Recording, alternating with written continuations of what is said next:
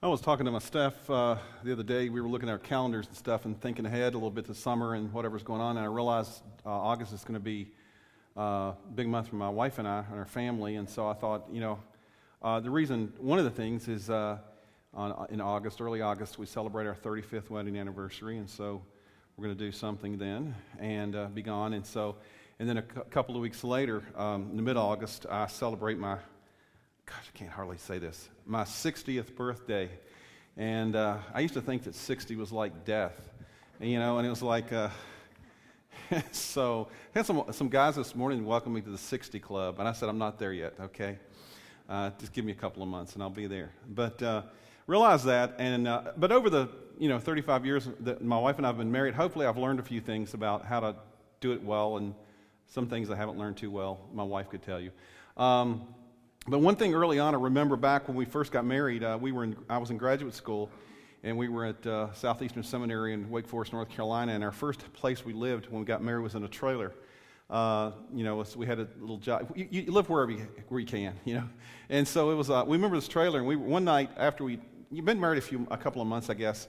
I don't remember the exact timing of it, but it started to get a little colder. And all of a sudden, one night, my wife, uh, you know, beats me, and uh, not, not bad. She just reached over and she hit me, and she goes, Bill, did you hear that? And I'm going, No, I didn't hear that. Uh, and so a little bit later, she hits me again. She said, Did you hear that? And I said, What do you hear? It's like, I don't know, just it's something. And so I got up and wandered around the house and couldn't figure out what was going on. And, and then the next day, um, she said, There's something weird in the bottom of our cabinets. There's these little black dot things that look like grains of sand. And she said, What are those things? And I said, I don't know. I never had seen mouse droppings before. And, uh, and so I, I, learned to go out. And so I went out and bought some mouse traps. And, um, and the next two nights, basically, um, it seemed like when I put them out, I put them out, not put them out. The next two nights, we got no sleep whatsoever because constantly, every you know, 30, 40 minutes, we go click, you know, clap. And there's those, those wooden mouse traps with the little thing. It makes a lot of noise, you know. You can hear them in a trailer. You can hear them everywhere, you know. And, and, and you know, like, and during World War One, World War Two, pilots when they flew and they shot down other pilots, they put like little you know things on their plane for being an ace. If you got five enemy aircraft, I became an ace in killing mice over the next several days because we killed I think seven or eight mice over a few days. And so I learned to listen to what my wife. I didn't ever. I never heard what she heard. I never heard what she heard, but. Uh, she heard something, and so she figured it out. A few years ago, actually a couple of years, probably three or four years ago, uh, we were in the house again, and, and where we live, we live now. Um, uh, once again, she kind of hit me. She goes, "Bill, Bill, did you hear that?" And I'm going like, "No, I didn't hear that." You know, it's kind of the same deal. And and so uh, she and so I, I, she says, "Okay, okay."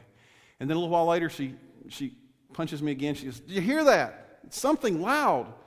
And of course, by the time I, she says that, I'm half awake and half asleep, and I don't hear anything. And so finally, after a while, I get up, and she keeps hearing things, and I never heard, heard anything. You know, I was kind of dozing off. I can sleep in about two minutes, and, you know, and she's laying there awake. And so finally, what happens, I get up, and, uh, and she was so convinced there was somebody trying to break in our house. I went up and got out, and this was in the winter.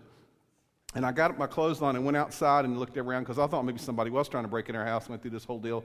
Never actually found it out. But I, as I came back in the house after about an hour of searching, uh, our, our, house is not that big. It doesn't take that long to search, maybe three minutes. But uh, the deal was, as I found out, it was the root. The, you know, during the winter, sometimes when things expand and contract and the boards pop and crack and stuff, I'd never experienced that, you know, in my whole life. And uh, it didn't get that cold and when I was lived on the East Coast, and so it never happened. And so I found out was true.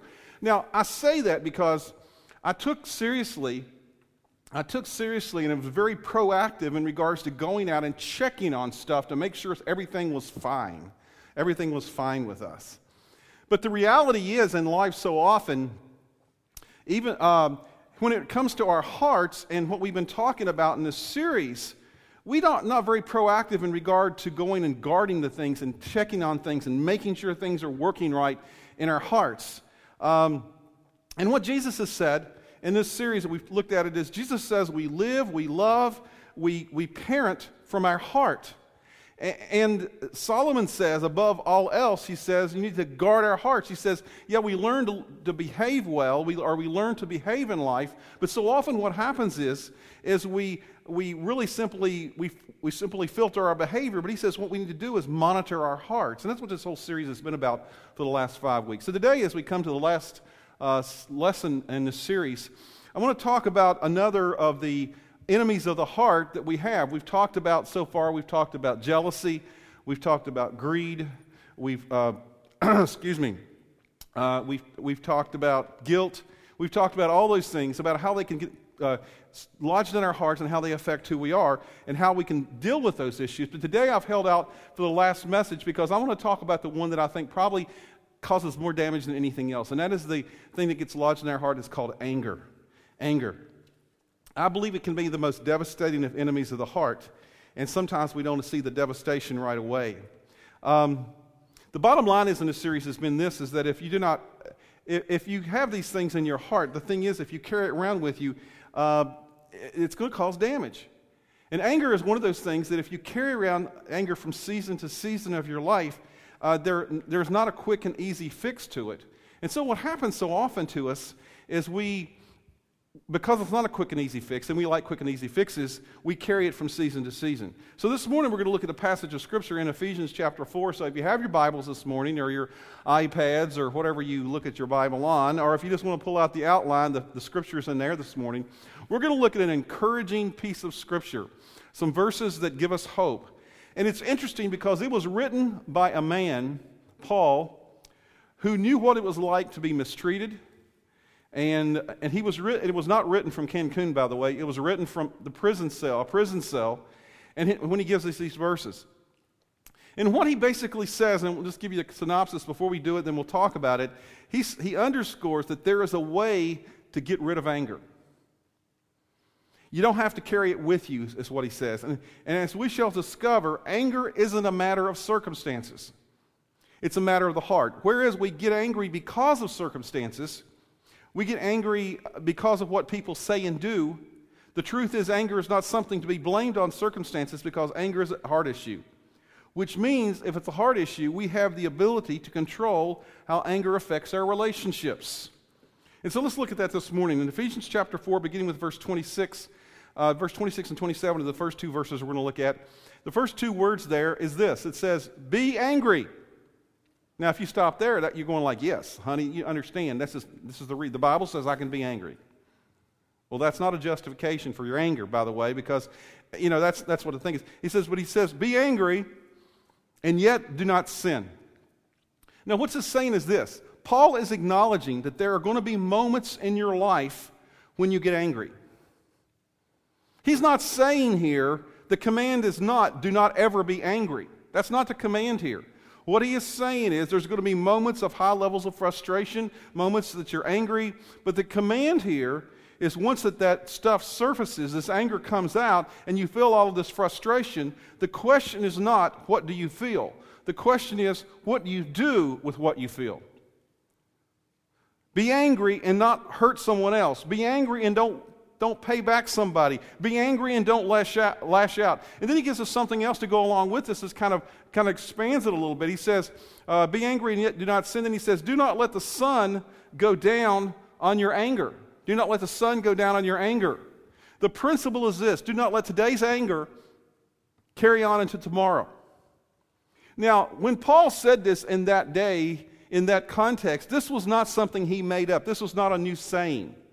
This was something that was one of those sayings that culture had in that day. Do not let the sun go down on your anger. It was something that people said, like, you know, no pain, no gain. I don't, I don't, that was not a really good example. But, you know, whatever, you know, people, we use little phrases and slogans and stuff to live life by, right, sometimes? And this is, was something that was commonly said in the context. But Paul is saying here, he says this in the context, he says, the point is this carry your anger as short as possible. Be angry in the moment, but don't carry it into the future. Now, when I first heard this, mess, this uh, passage applied many, many, many, many years ago, I heard it applied uh, in regard to, to marriages. And you've probably heard the same thing. You've probably heard it said, do not go to bed what? Angry. And so some of you who will say, well, you know, this is literally, they'll take this as a little tra- literal translation of this. And, and you'll, you'll go like, well, by golly, we're not going to bed angry. So by virtue of that, some of you stayed up to one and two and three and four o'clock in the morning because you were determined that you were going to resolve the issue before you went to bed because that's what the Bible verse says. Well, let me just kind of tweak that a little bit because the reality is there are anger issues that you cannot resolve before the sun goes down. There are anger issues that in the course of a 24 hour period you're not going to resolve. But the force of the teaching here is this get rid of your anger as soon as possible.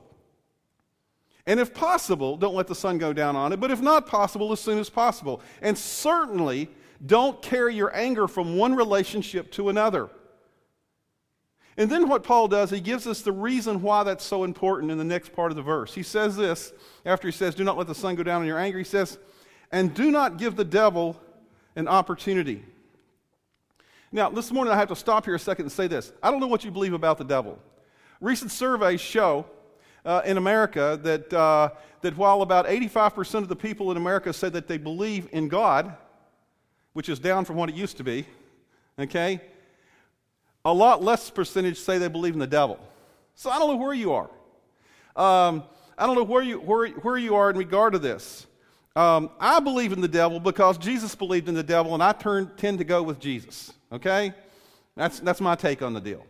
Uh, but regardless of what you believe about the devil, you can still understand this principle that he's talking about here because the principle is this when you carry anger, you open a door, it's according to scripture here, you open a door to the devil and to give the devil an opportunity. It's like opening the door to your heart and saying, Devil, come on in, take up residence, make yourself at home. And as long as you carry the anger, the door is wide open for the devil to influence you and to impact your heart any way the devil sees fit. Now, if you don't necessarily believe in the devil, you can still understand the principle because it's saying this regardless of what you believe about the devil, you know that people that carry anger around with them, when they carry anger around with them, whether it is you or somebody else, if it's you, you probably don't recognize it, but if it's you or somebody else, people who tend to, tend to carry around anger, what do they do? The anger in their life tends to wreak havoc wherever they go.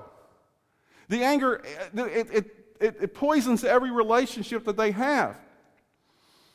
Because undealt with anger is detrimental to all relationships, and we see that all the time. So, the scriptural explanation, though, is that the person that carries anger opens the door to the devil. Another way to understand this is what we talked about in the second week of the series a few weeks ago when we talked about that all these things guilt, jealousy, greed, all these things, and anger um, if we looked at it one way, these, all these things can be understood within the context of what we call a debt debtor relationship. A debt debtor relationship. Um, I said that one of the things under, that we understood about jealousy is this jealousy says, God owes me.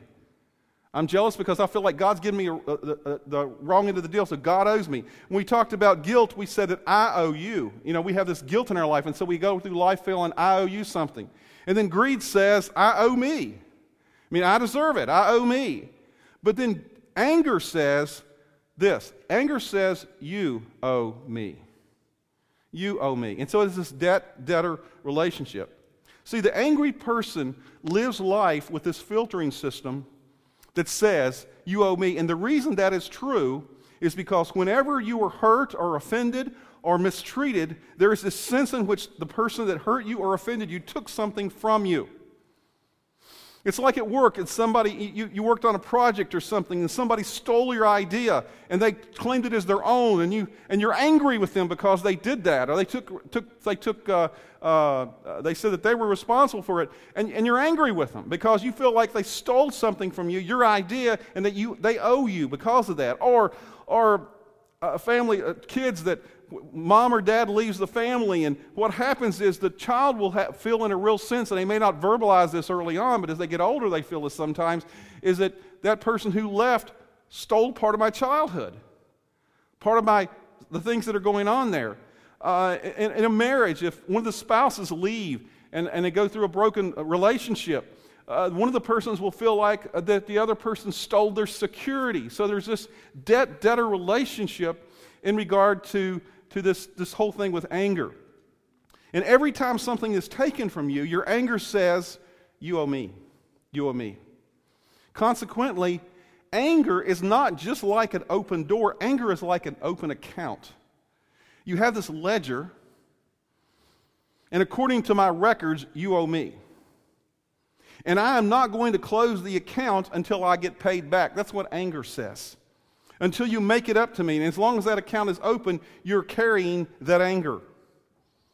And the worst thing you could do to yourself is to allow, the Bible says, and, and we understand this, is to allow the sun to go down on a season of my life and to carry that anger to another season of life. Carry that anger of what happened in one season and carry it to another season of life. And so often that happens in our lives. We see that all the time. Uh, some anger that was created in childhood is carried on into adolescence. And some anger that's created in adolescence is carried on into young, uh, young single adulthood. And sometimes even to a marriage. And sometimes hurt from a, from a first marriage is carried on into a second marriage. I've always been amazed, and you would think that we would learn from life, right? That if you went through problems, you would learn and do it better the next time. That being the case, second marriages should be much better than first marriages in regard to the outcome. It's not true. Statistics all over the board say this first marriages, the divorce rate in first marriages is somewhere between 40 to 50% based on what studies you look at. But second marriages, it's between the divorce rate in second marriages is between 60 and 70%. Third marriages is even worse. And I think one of the reasons, I began to look at this and ask the question, why is that true? And I think one of the reasons is because the anger that's there and the, and the frustration that's there in the first marriage never gets resolved. And so we carry it into the next marriage, and we never really, and we just kind of dump it on the other person. See, whatever you let the sun, allow the sun to set on the season of your life, and you carry the anger with you to the next season, you run the risk of relationship and self destruction in your life. And, and here's why. Because this is, this is really interesting. I began to think about this the other day. Because the, when the sun sets on a season of your life and you move from one season to the next, and you have not resolved your anger in that last season, once you move to the next season, it is very easy to lose sight of the source of your original hurt. And because of that, what happens, it means that all of a sudden you're a new season of life. And people around you just make you mad for some reason. I talk to people and say, Well, at work I do fine. I get home, man, I just anything just ticks me right off. I don't understand.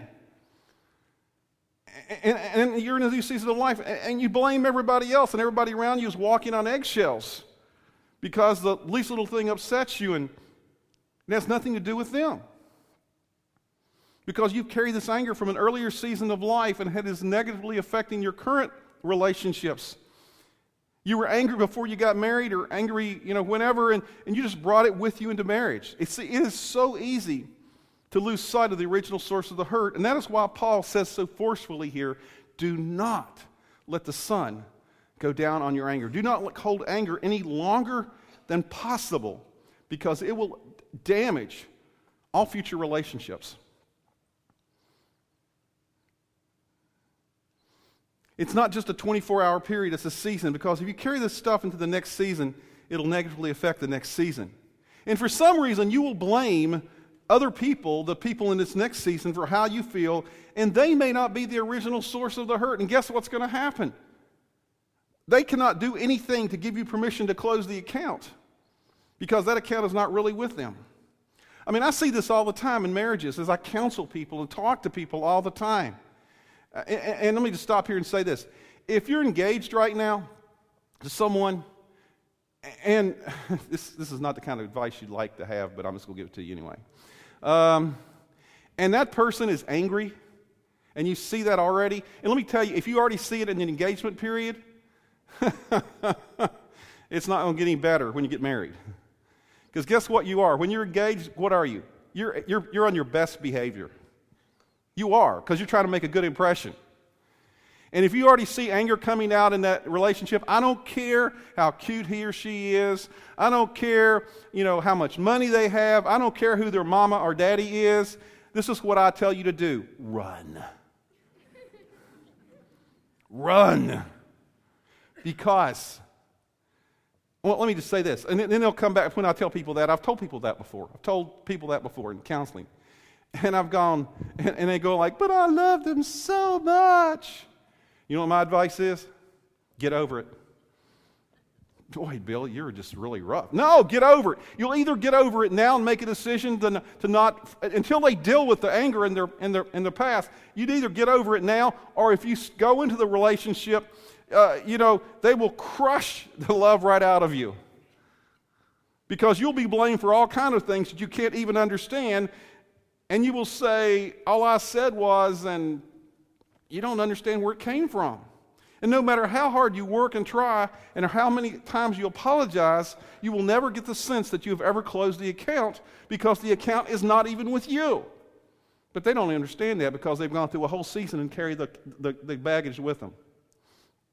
And you'll just be bumping into wounds that they brought into the marriage, and often unbeknownst to them, they're carrying anger from season to season, and they've lost sight of the original source because it's so easy to do that. Now, I say that, and let me say this. So, so, that being the case, and it's what I already said in Scripture. So, if you were God and you loved you, what would you say to you? It is not surprising in the next few verses what Paul says. The next few verses that deal with this issue um, is because our Heavenly Father knows this. He wants, He loves you, and He, he so much wants to, you to close the account and to put to rest the anger that will devastate your relationships if you don't deal with it. This is what he says. Paul writes from prison, once again, from prison in verses 31 and 32. He says this Let all bitterness and wrath and anger and clamor and slander be put away from you, along with all malice. Now, it's interesting. He says, he said just basically, get rid of it. But it's interesting because in the Greek language, if you want to emphasize something, you put it, it at the beginning of the sentence. And guess which word is at the beginning of the sentence? The word is all. Get rid of all stuff. Get rid of all this, this baggage, this garbage that's in your life, because if, it, if you don't, it, it's, you got you to do it because it's going to affect you. He's saying, you know how you take out, out the trash to the street? You know, for me, it's Tuesday. Okay, Tuesday into my subdivision, I take the trash out to the street. And, and, every Tuesday, I take it out to the street. He said, in the same way you take the trash out to the street, and you know, once it's dumped and it's gone, I forget about it. That's what you need to do with your anger. That's what he's saying. That's what you need to do with your anger. You need to clean it out. You need to get rid of it. And you go, hold it, hold it, hold it, hold it, hold, it, hold Paul, hold it, Pastor Bill. Um, it's not that simple. So what, and how you know, you, you, you tell you how you know it's, you say it's not that simple. He said, let me tell you my story. And you know what Paul would say? Paul would say, he would say, Well, go ahead and tell me your story, but when you're done with it, I'm going to tell you the same thing. Go ahead and get rid of it. You need to get rid of it. You can do this because we get it all tangled up. We get tangled up all the time in this thing of blame. It's kind of like this if you went to the doctor, and maybe you've done this before, and you got a report from the doctor about a, a, bad, a bad health report from the doctor that you've got some kind of disease, cancer or something like that, or a tumor or something like that, is your first inclination to your initial concern, is your initial concern is, is this, is this, is how did I get it? Is that the first thing you ask the doctor if they tell you the bad, bad report? No. That's not the first thing you ask. What do you ask? How do I get rid of it? Right? I mean, your concern initially is not how I got it. Your concern is how do I get rid of the problem that I have, right? But when it comes to issues of the heart, we spend so much time defending it because of how we got it instead of ramping up and saying, I don't want to live with this problem another day. I don't want to carry this another season. Uh, instead of saying, if there is any way to get rid of this issue, my jealousy, my guilt, my greed, and my anger. I don't want to carry it anymore. I don't care who's to blame. I don't care how I got I just want to get rid of it because it's causing damage to me. That's how we should look at anger or guilt or jealousy or, or greed or any of these things we talked about. Our number one priority needs to be getting rid of it, right? If it's causing damage. But so often we just simply sit around and we don't want to get rid of it because our first inclination is to say, well, you don't understand. I have a sad story. And part of the issue with anger is if I would put you, put it down on the street and get rid of it, what, what am I saying in a sense, we think? Well, I'm letting you off the hook. Uh, they hurt me and they owe me. I have this account book, this ledger. And that's not fair. Now, understand this. This is, this is an important part for you got to really focus. If you're kind of zoned out somewhere, focus back in for a moment, okay? This is the important part. According to Scripture, getting rid of anger bypasses the issue of fairness and the issue of being paid back. It takes fairness and being paid back and it places it to the side and it says that is not the supreme value anymore. Getting rid of it is more valuable and more important than getting paid back or being treated fairly. My number one priority needs to be let's get rid of the anger. And so, what Paul says is this He said, That being the case, he says this be kind to one another, tenderhearted, forgiving each other. You knew we was going to get to that, didn't you? Forgiving each other, going, Oh, no, not one of them forgiveness sermons. Yeah, that's what it says in Scripture forgiving one another. See, the big issue, forgiving, and we think this because we have such a skewed understanding of forgiveness, is this. But it's not fair. They don't deserve to be forgiven. This is not about fair. Hear me. Hear what Paul says. It's not about payback. This is about getting rid of it. See, forgiveness is so misunderstood. Let me give you a definition of forgiveness according to Scripture. Forgiveness, to forgive, is simply to cancel a debt. It's a decision. It means to decide. According, it's, it's looking at the ledger book and saying, according to the records you owe me, but I am making a decision to cancel the debt. You don't owe me anymore. Not because you paid the debt, not because you made it right, because I want to get past this and I don't want it to affect me anymore. And so I'm making a decision. I am deciding debt canceled. Yes, you should have been at my graduation. Yes, you should have been there when I needed you. Yes, you should have kept your vow. But you didn't, and for years, the person who is angry will say, I have lived with this, and I've lived with this idea when you're going to make it up to me. But the person who needs, and if somebody's hurt you, what you need to do to deal with the anger is this. You need to say, But I've made a decision. And that decision is this you don't owe me anymore. Forgiveness closes the door to the accuser, uh, and, and the accuser closes the door on the account. Forgiveness breaks the power of anger, and it's the only thing that does. It's a decision. And I've heard stories. Let me tell you, folks, I am not not, I am not, not sympathetic. I don't know how to say that. I am, I am sympathetic towards stories I've heard. I've heard all kind of stories uh, when people come to me. And sometimes, you know, sometimes people come to me and they'll tell me their story.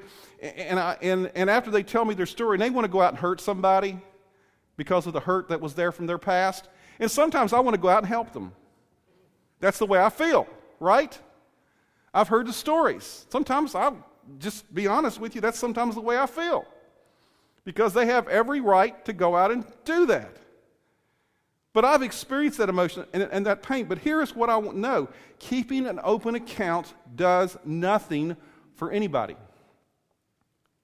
And just in case you think your situation is special and you have the best story of all time, the Apostle Paul says this. He's so smart. He says this.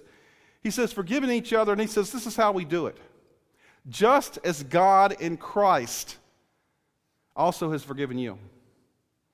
He's saying your story might be this. You know, it's if your story, and your story is, you know, that you had this hurt. And the reality is, folks, I've heard stories over the years, and I've had people come to me, and usually sometimes it's one person, the other person, sometimes together. And I've heard the stories, and I've heard it from both perspectives. And, and I can never, ju- I'm not trying to judge about whose percentage at fault, but there's always fault on both sides. Just, just be honest with you, okay? Maybe one, in, in the best scenario, one person's 10% at fault, and the other person's 90% at fault, okay?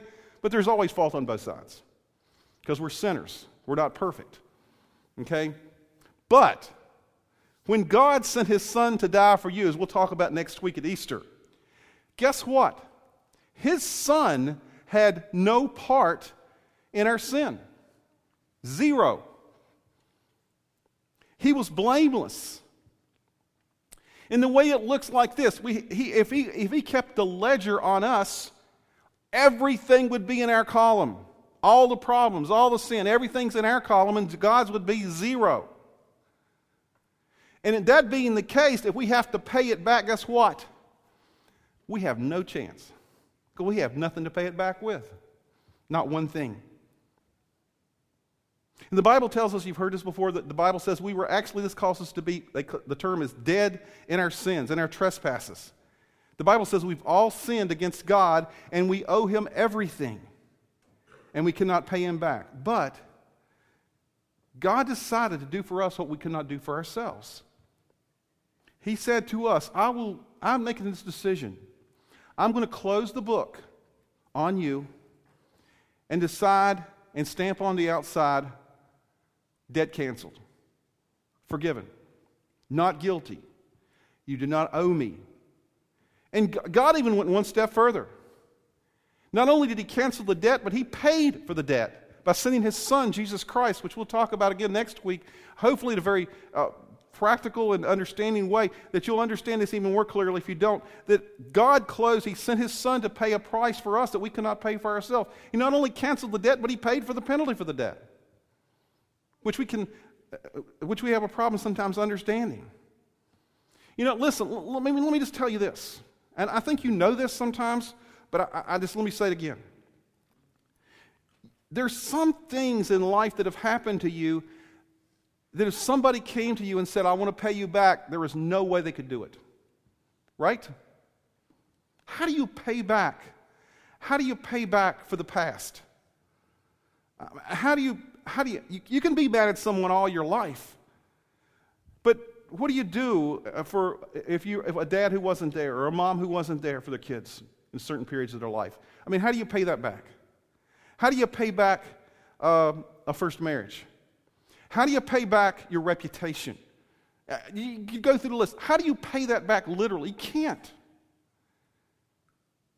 And so, that being the case, God, our Heavenly Father, says this He says, I have an idea.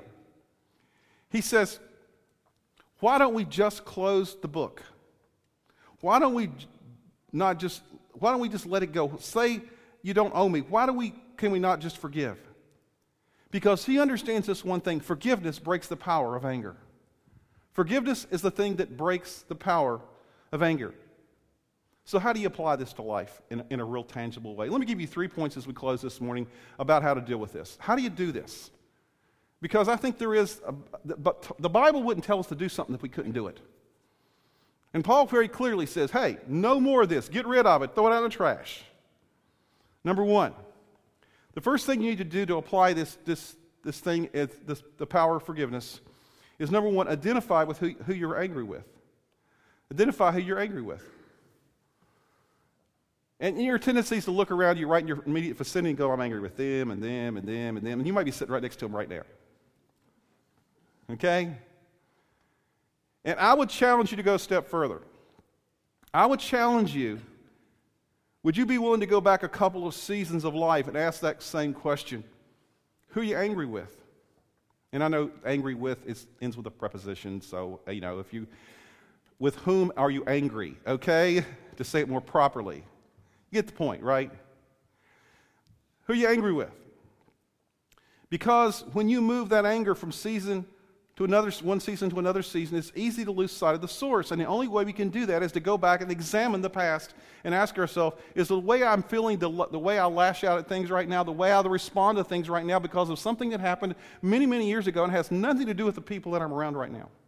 Because sometimes that happens more than you think.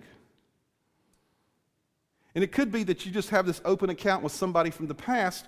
And, and the first thing to do is you need to identify who it is that you're really angry with. Number two. Number two is this this is the step that everybody skips. Determine what they owe you. Not only to identify who you're angry with, but determine what it is you think they owe you. If somebody owed you a certain money, what would you do to pay them back? You'd have to know what?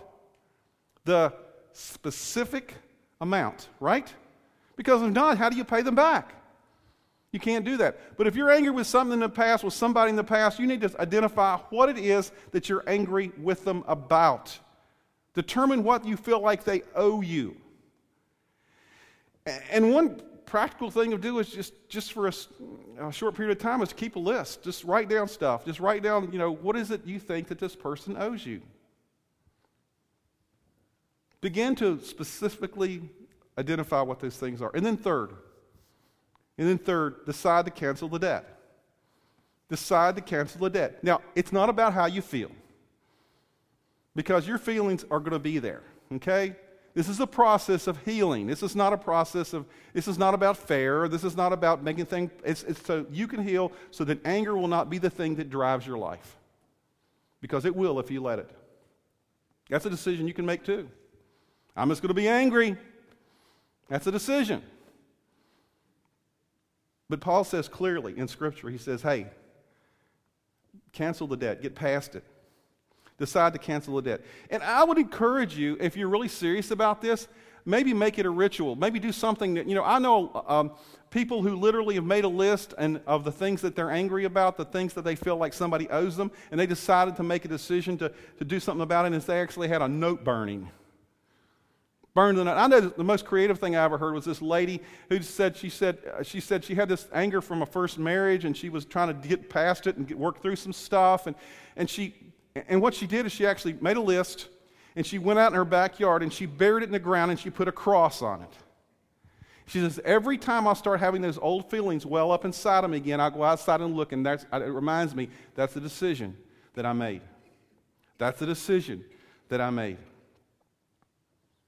Let me explain this to you. Sometimes you need to go to another person and, and say, I've forgiven you. Sometimes you don't. Because sometimes you're going to cause more damage. Because they may, if it was years ago, they may not, not even know that you had a problem with them. And you're just raising up some other weird stuff that you have to deal with. The issue is are you going to let your heart be healed? And the amazing thing that's going to happen, and this happens, I've had people come and tell me this many, many times when they've made the decision to do this. It's not just a one time decision, it's a decision to keep doing this. And they'll say, you know, and they'll, I've had people come to me and say, hey, Pastor, you know, I made this decision to cancel the debt. I started doing this, and this person, every time I was around them, you know, it could be something they live with. They said, every time I was around them, I had this, this, this anxiety and I had these things going on. And I discovered after a while, after I made this decision time and time again, what happened was, after a while, I didn't have those feelings again. It changed. See, we need to stay in the habit of not letting the sun go down in our anger. We need to keep short accounts. So, everything okay in your heart? Are you angry with somebody? Who are you angry with? What are you angry with them about? We have to get to the point where we choose this. I have, I have been forgiven, and so I choose to forgive. I have been forgiven by God, so I choose to forgive. If you don't do that, you can never, ever love anybody, God or people, the way God wants you to. And you will never experience the love of God the way He wants you to experience it. Don't let the sun go down in your anger. Let's pray. God, we thank you so much. We thank you so much for your word. And for this series, as we've looked at these different areas of life, as we've examined all these different things that can be enemies of the heart, things like jealousy, guilt, and greed, and now anger. God, my prayer is this. My prayer is that we would we'd be open, at least honest with ourselves, and realize that that maybe we've had some of these things in our hearts for a long time and we need to deal with them. And so each week, as we've looked in this series, we've looked at the biblical solutions of how to deal with this. It's great that we have this information, but God, it makes, means nothing unless it transforms our life. And the only way it transforms our life is that we actually do what Scripture says. This, this morning, God, there may be people here that need to make a decision. And that decision is to cancel the debt of somebody they feel that owes them something not because that other person has paid them back, not because it, it, it's, it's fair, but because they want to get on with life. They want to live life in a way that they can live life with a pure heart. And they can love others and love God, love you, God, the way that you've called us to love. God is this morning, God, that we would just experience what it means to live life the way you'd want us to. Thank you, God, for your word and how practical, but also how challenging it is to live by it. Help us to realize, God, that when you tell us things in your word and you direct us and give us a command like, be angry but sin not, it is a possibility in our life. It may not be easy, but it's doable. Thank you, God, for the strength that you give us to live life this, this way each day, if we'll just trust in you and your plan for our lives. We ask these things in Jesus' name. Amen.